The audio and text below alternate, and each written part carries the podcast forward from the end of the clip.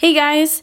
So, we all know that volunteering is a kind and generous thing to do, and that volunteering can not only benefit those you serve, but also benefit yourself by increasing your gratitude in your life, which I think branches out and benefits your life in many ways.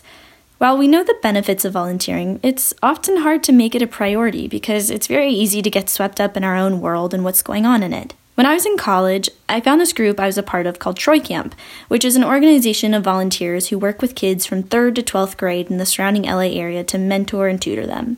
We also do this week long camp in May each year, where the campers can deepen their friendships with their fellow campers and the mentorship with their counselors.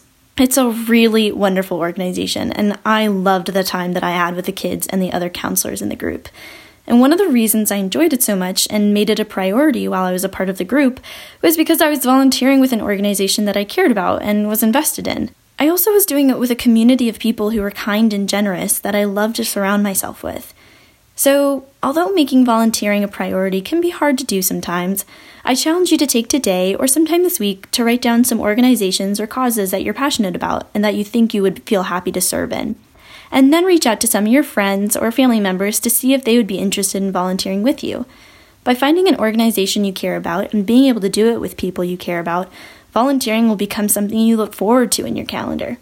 So give it a shot this week. That's all I have for today, guys. See you tomorrow.